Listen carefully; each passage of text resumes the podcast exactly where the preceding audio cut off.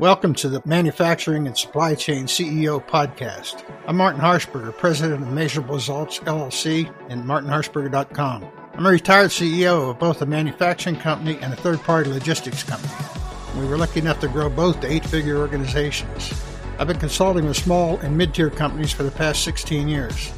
Our mission with this podcast is to provide a forum to help CEOs in these critical industries share their stories, share best practices, and learn from each other. If you'd like to be a guest on our podcast, go to www.martinharshberger.com slash apply.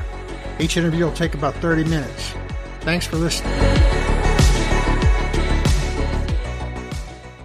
Hi, welcome to this episode of Manufacturing Supply Chain CEOs. I'm Martin Harshberger.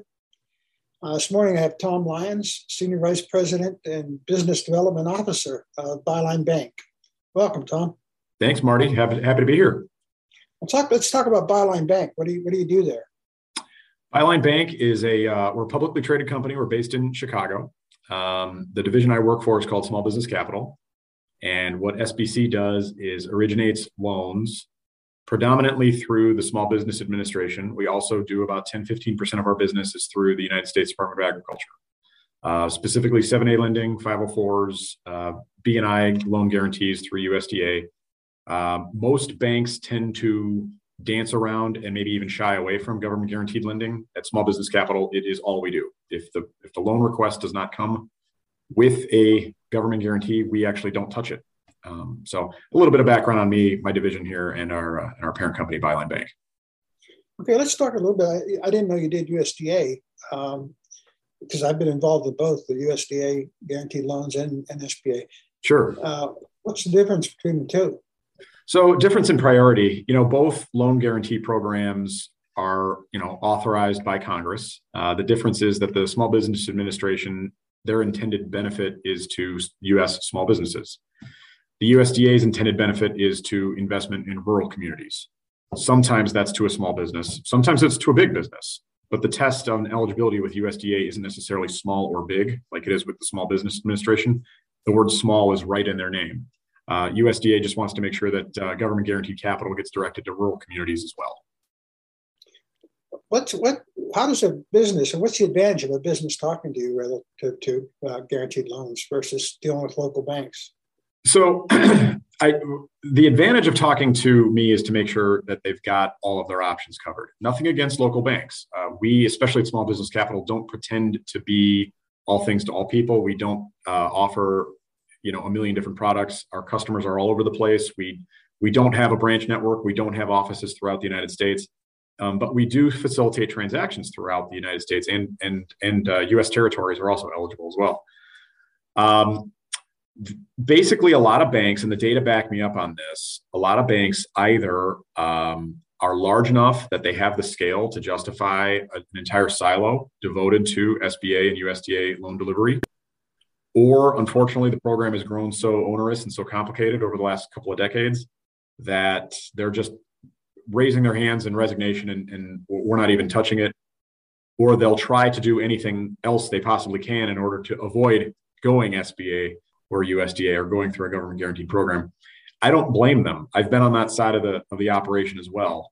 Um, the the problem is there are uh, benefits that small business owners are entitled to uh, and if nothing else, they should probably kick the tires on what we can potentially offer them to at least give them an informed decision.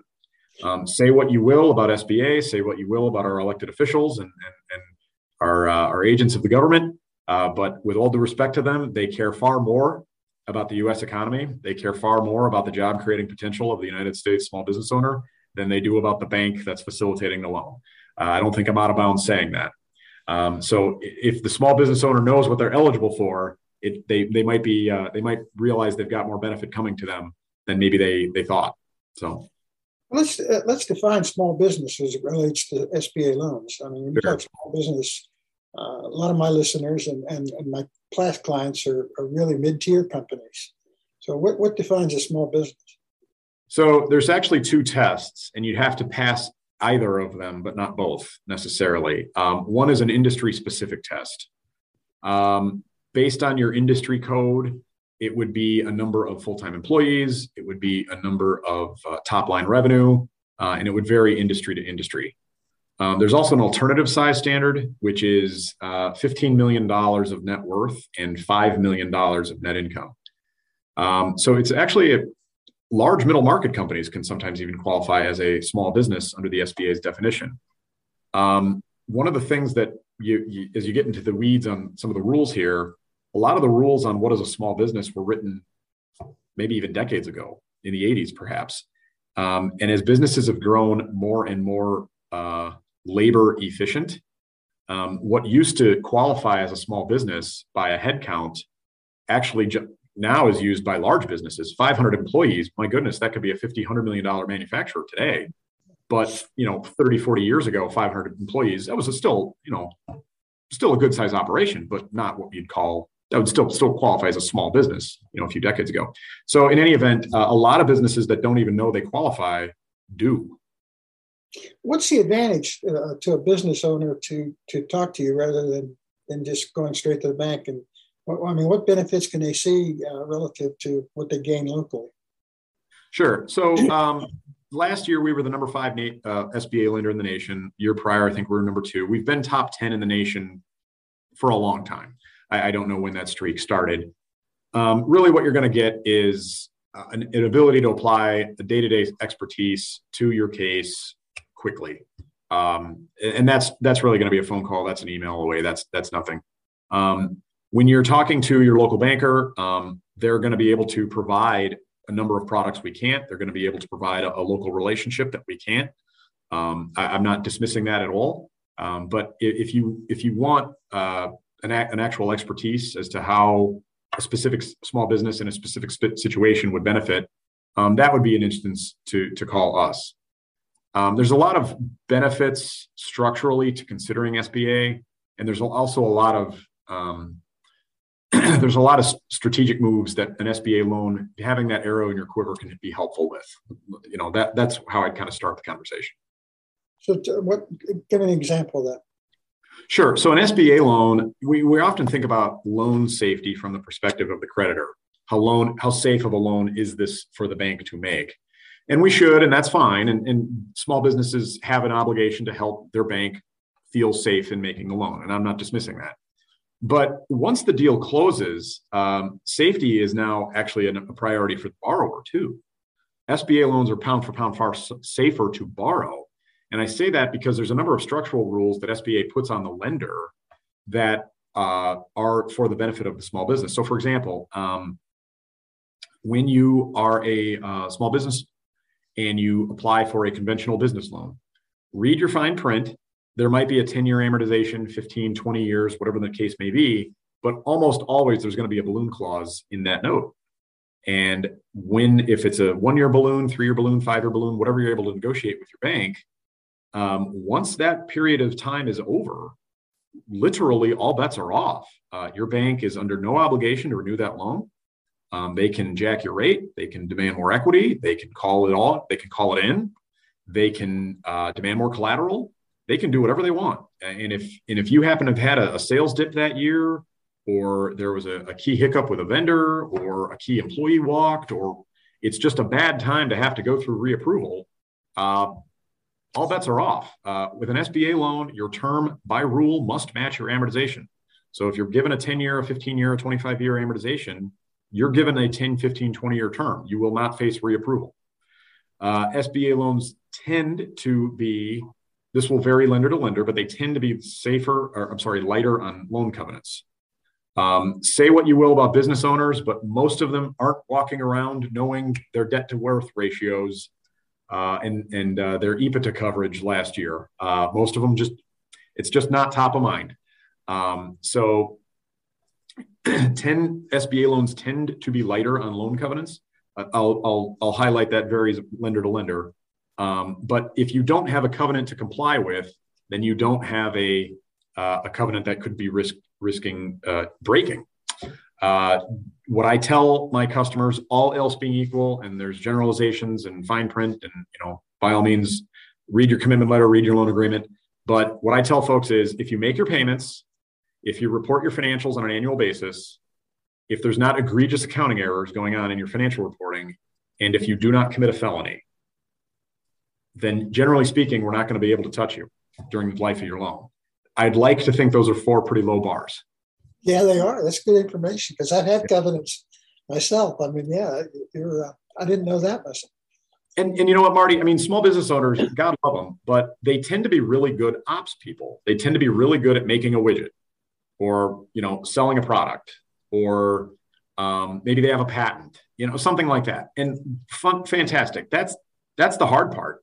Um, the rest of the the process of owning a business comes with time. You know, HR and finance, right, and negotiating a lease, um, risk management. Nobody who's really good at making a widget has those kinds of things top of mind. But if you've got an SBA loan structure on your debt, that gets one more thing that you're not necessarily an expert at. It gets it off your plate. That's really good information. I mean, I, think that's a good selling point. But one of the things you hear, and, and I'm, I'm, I'm asking questions based on uh, what I think the listener will ask because I know the answer to this, but is, is it's a, a, lot of paperwork. It's convoluted to get an SBA guaranteed or USDA loan. Uh, talk about that a little bit. Sure. The process is going to vary program to program and lender to lender. Um, so we'll start with SBA for a minute. Um, so Byline is a preferred lender. Um, so other than say 5% of the time where there's a quirk in the rule book, uh, once you're approved by Byline and by an approved by a preferred lender, you're done getting approvals. Um, so it's up to the bank to comply with SBA's rulebook. It's up to the bank to satisfy a potential future SBA auditor that we did it correctly, and that's not the small business's problem. So in 95% of files, I, will tell a customer outright, the customer service standard that I want to deliver to you is I want this to look and feel and smell like a standard conventional business loan, albeit one that's got three or four more forms. I can't deny that I'm going to have to send a one page form 159 in front of you disclosing the application fee. I, you know, um, so there are additional forms. Yes. Other than that, the time should be the same. And the uh, amount of brain damage that goes into the process should be the same. then there are instances where um, the rule book requires that we get concurrent approval from the SBA. This happens maybe 5% of the time. So it doesn't matter that we're a preferred lender, it doesn't matter that another bank also isn't a preferred lender. We all have to go through SBA's office to get concurrent approval. Why a small business that is owned by an ESOP, for example, requires concurrent approval, I have no idea. Just one of those quirks in the rule book. So uh, there's others too. I'm picking on that one. Then, yeah, the process is going to go a little longer. Uh, pound for pound, it's going to add about eight weeks to the process, and it is going to be painful. And once you're approved by your bank, it is no guarantee that you'll be approved by SBA. Um, on the other hand, still working with a preferred lender can be helpful because they're probably navigating that process far more than any other lender probably would be pound for pound. Yeah. USDA is a little bit of, of a different animal. Uh, USDA is still a federal program, but it's administered by each of the 50 local state offices. And without naming names, some offices are on the ball, very interested in getting credit deployed in, in their state, and others are less so. Uh, so, Marty, your home state of Mississippi, I've actually done uh, business there. They're fantastic. Yeah. Um, others, less so. Uh, so, it the the the local state office actually becomes the cook in the kitchen that you need to work with, and some are Johnny on the spot just fine, and some less so. So uh, I can't. I, I guess what I'm saying there, Marty, is I can't make a generalization on the speed for a USDA process because honestly, it varies on deal size and on which state we're talking to. Well, having having gone through both USDA and, and SBA in my background, uh, my past life, uh, the preferred lender thing is something I guess that that people I don't understand. Where typically you got to go to a bank to get approved, then you got to go to the SDA to get approved, then they come back to the bank, and there's a. But with your company, the bank approval is the USDA approval in 95% of the cases, which does take uh, time off the off the clock, right? Yeah, SBA, not USDA. Uh, SBA, I'm sorry. Yes, that's correct. Yep. And if we did it wrong, that's our problem. We'll explain that. We'll clean it up on our audit. Yeah, um, I think it's important for them to understand to look at a preferred lender versus not that there's anything wrong with other lenders, but that's right. The process. That's right. I mean, you know, um, if you've got a if you've got a great relationship with your local bank, and time is of no issue, and for whatever reason they're going to walk you through the SBA process or the small business wants to go through the small business process, fantastic. Um, be aware this is going to take a little lot longer, but that could still make a lot of sense. Um, if you happen to be one of those rule book quirk things, well, then it is what it is. You're going to have to go through it no matter which lender you go through. But other than that, I would, um, if those two don't apply, I, I would, if I'm a small business owner, I would be screening my lender to make sure I'm talking to somebody who's a preferred lender. Let's talk a little bit about uh, reporting requirements. You did mention the fact that um, that uh, the you, see annual reports and that kind of thing. I know with USDA, they, they I had one of my manufacturing companies. They'd come in once a year and sit down and make sure I had still everything there, and we have a brief meeting, and that would be it. Uh, do you guys do anything like that? So it's going to vary uh, deal to deal. Um, so SBA will require that we get annual taxes, uh, tax returns, financial state, uh, uh, business and individual tax returns, and an individual personal financial statement on an annual basis. Uh, from there, the lender's permitted to require more if they want to. Um, we tend to try to treat that on a case by case basis, not really draw any real trends across the board. Uh, USDA, again, it's going to be subject to your local state office. Um, I've seen local state offices have no specific requirements. I've seen some who want annual audits. I've seen some want annual audits and quarterlies. Uh, you know, it, like I said, let the haggling begin between state office, lender, and borrower. Um, those are your, you know, three involved parties. Um, so that that that's that tends to be how we do it. Uh, the only other requirement I'm aware of is SBA has a line of credit product called cap lines. Um, and cap lines deals in excess of $1 million will require a one-time annual, it's an annual field audit of the receivables and inventory processing. Um, so that would be something that would be coming with SBA, but only with their line of credit product and only at a million dollars. So um, theoretically, then you become a full service bank. You can do the term lending on real estate and equipment. You can do the line of credit based on receivables. What about inventory? Inventory is also eligible for the cap line as well. Yeah. Um, you know, it's it's funny. Commercial bank typically won't carry inventory, right? That's right. Yeah, that, that's that's not at all uncommon. Yeah, because you know, if if who who wants a, a pool of dead fish and rotten eggs, you know? Um, but uh, uh, that's all. That's one of the perks of of SBA's product. Um, it's funny though because one of the on the term side, one of the real advantages of going SBA is if you're going with a conventional loan, it's really funny. And Marty, I'm sure you can speak to this too. Um, but what the appraisal comes in at often detect often drives what the amount of the loan will be. Yeah. Um, and that's just that doesn't really start with the business's goals in mind first. It starts with what is the collateral protection of the lender first right. and then figure out what we can accomplish given that given that number, given that you know X figure. And I guess you can haggle a little bit on advance rate, but by and large, when that appraisal comes in, that drives the conversation.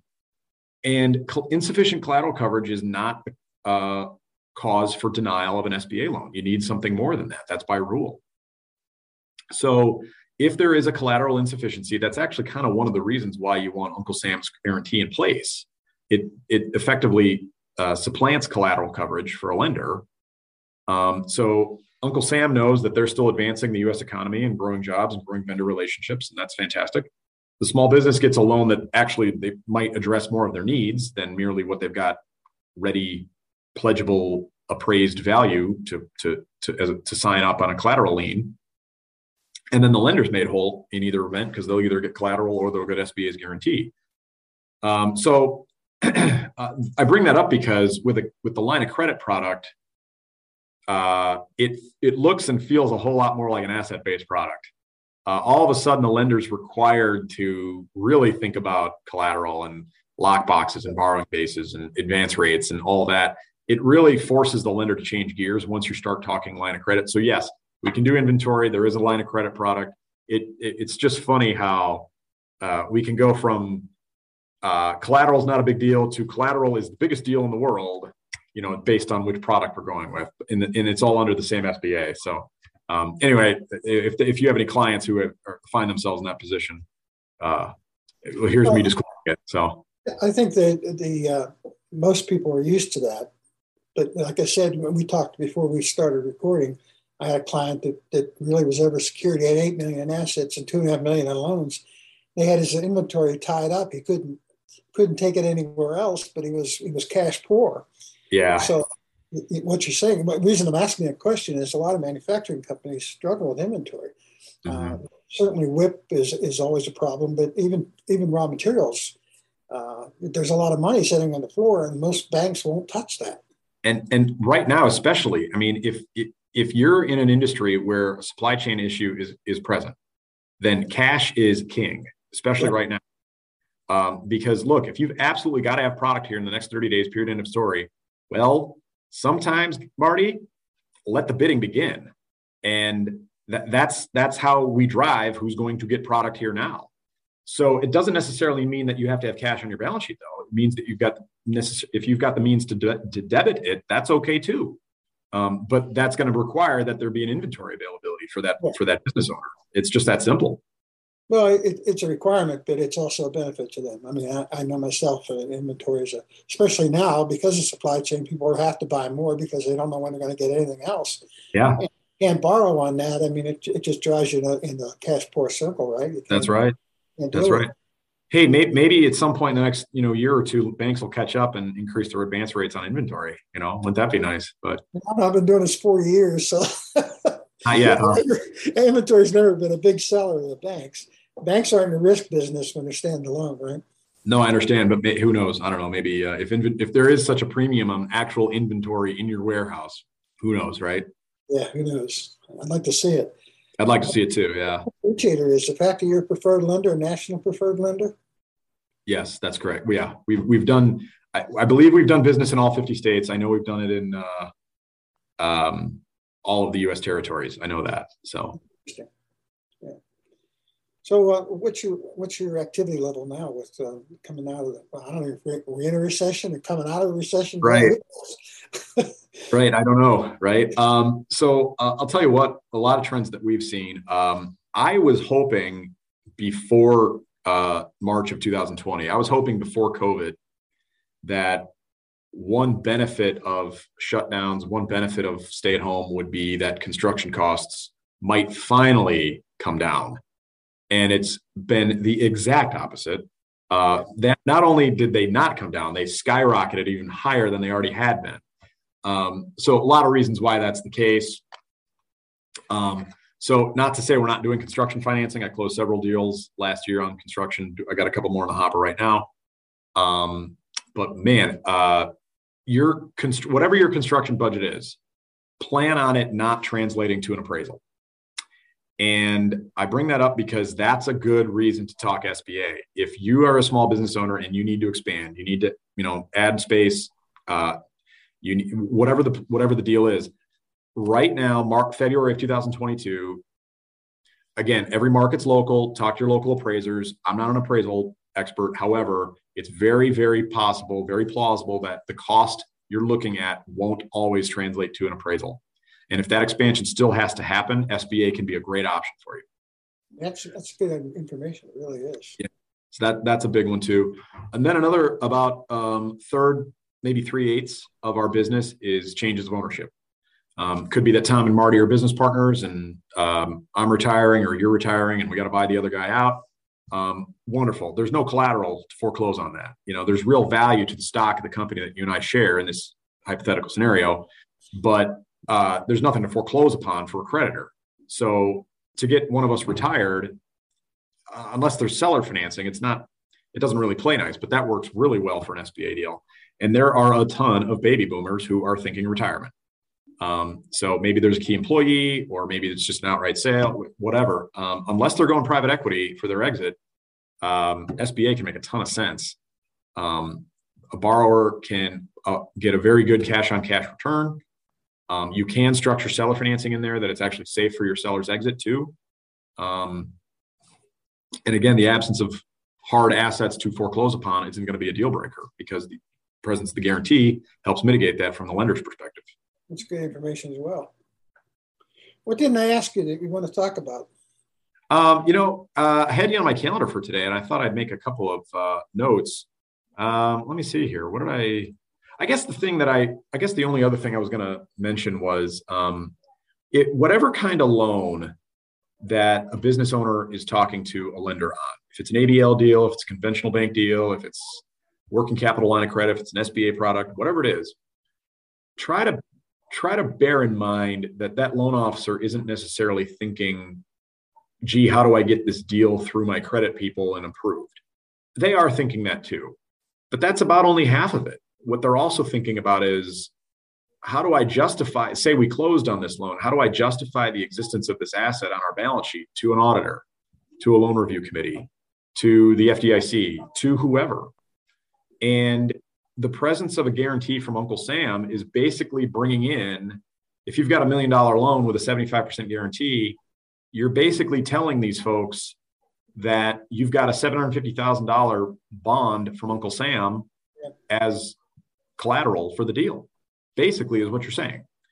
Um, it's a far easier loan to justify, which is why businesses who go through that process find the path to a yes faster to happen. Um, because not because of the front end piece, all sorts of businesses that are that have reliable, steady cash flows and stable industries with strong balance sheets, all that good stuff. Um, plenty of those folks don't get credit. Marty, I'm sure you've got a number of horror stories yourself on this. Um, but and it's not because of anything before the closing. It's because you the lender isn't satisfied that they're going to be able to sell the deal after the fact, and that's the big thing that an SBA loan, uh, SBA presence of an SBA's guarantee uh, can can give you. Well, in my history uh, it's it's uh, extensive, obviously, but I, I, think the SBA is misunderstood mm. relative to to co- uh, company owners or, or, or CEOs. I think it's an afterthought in most cases because they don't understand what's there and they don't understand the benefits. I mean, I've been doing this a long time, and I probably had I've had a few clients that took through USDA. I had a USDA guarantee in one of my companies. I've never used SBA in my companies, but I've only had two people go through SBA loans. Mm-hmm. I don't know why. You know, until I met you and we started talking, the benefits are pretty clear. And mm-hmm. just, one of the reasons they're having you on the show and to publicize this is to say, look, this is a clear option with some clear benefits, and and, and to try to get people to take take advantage of that. And you know, and it's funny. Like I'm thinking, you, you just jogged my memory now of a customer I have that closed in 2016. It was a debt refinance. Um, their business is not in the real estate space, but they're very centered on developers and folks in that industry. Um, they had an SBA loan in 2003.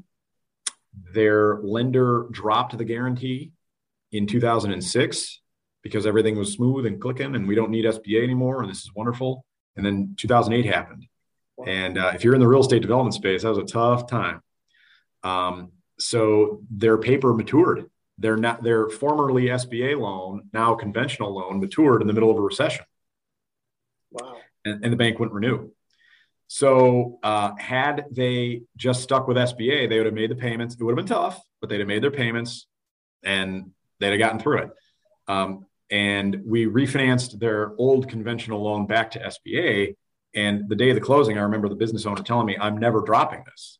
Um, it, it's not worth the half a point or whatever the interest rate was, um, the, whatever the interest rate differential. It wasn't worth it for for the safety of knowing the bank can never touch me as long as I just make my payments.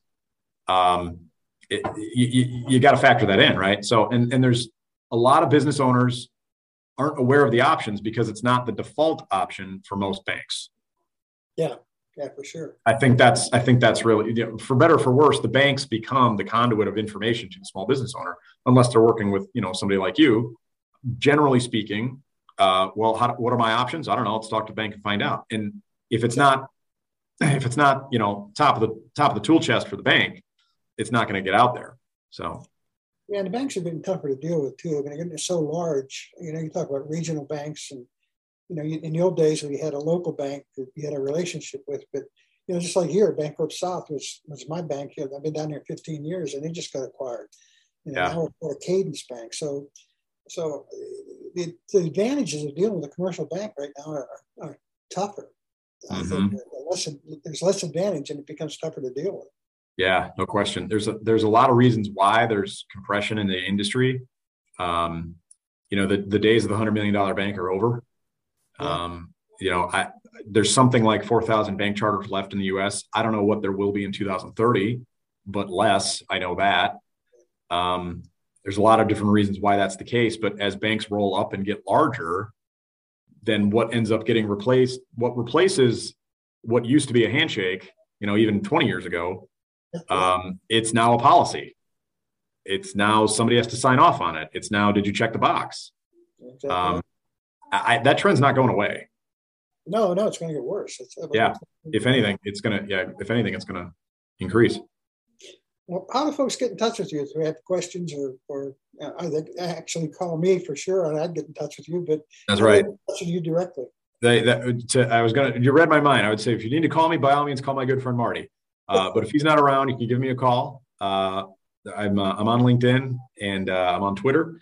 Um, my uh, uh, my contact information's out there. We've also uh, there's a website you can look me up, bylinebank.com, and then you can there's a drop down menu. You can look up Small Business Capital, which is my division, and uh, I'm I'm I'm the I'm the handsome photo named Lyons. So, good deal.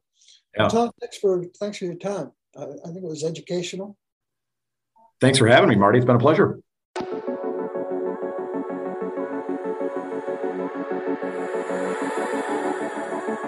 Thanks for listening to Manufacturing and Supply Chain CEOs. If you're a successful CEO in manufacturing or supply chain and would like to be part of the program, please visit www.martinharshberger.com slash apply. If you got some value out of the interview, please share it on social media. We'd really appreciate it. Also, if you know someone that would make a great guest, tag them and let them know about the show. Again, our mission is to focus on manufacturing and supply chain CEOs.